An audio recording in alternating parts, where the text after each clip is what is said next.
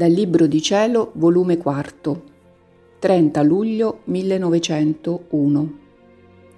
Vista del mondo e come la maggior parte sono ciechi. Trovandomi nel solito mio stato, il benedetto Gesù mi ha trasportato fuori di me stessa in mezzo a tanta gente. Qual cecità!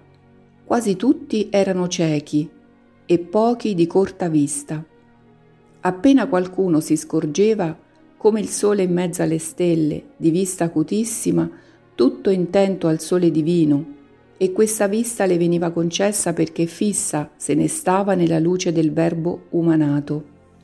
Gesù, tutto compassionevole, mi ha detto, Figlia mia, come ha rovinato il mondo la superbia, è giunta a distruggere quel piccolo lumicino di ragione che tutti portano con sé appena nati Sappi però che la virtù che più esalta il Dio è l'umiltà e la virtù che più esalta la creatura innanzi a Dio e presso gli uomini è l'umiltà.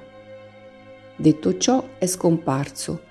Più tardi è ritornato tutto affannato ed afflitto e ha soggiunto, Figlia mia, stanno per succedere tre terribili castighi e come lampo è scomparso, senza darmi tempo di dirgli una parola.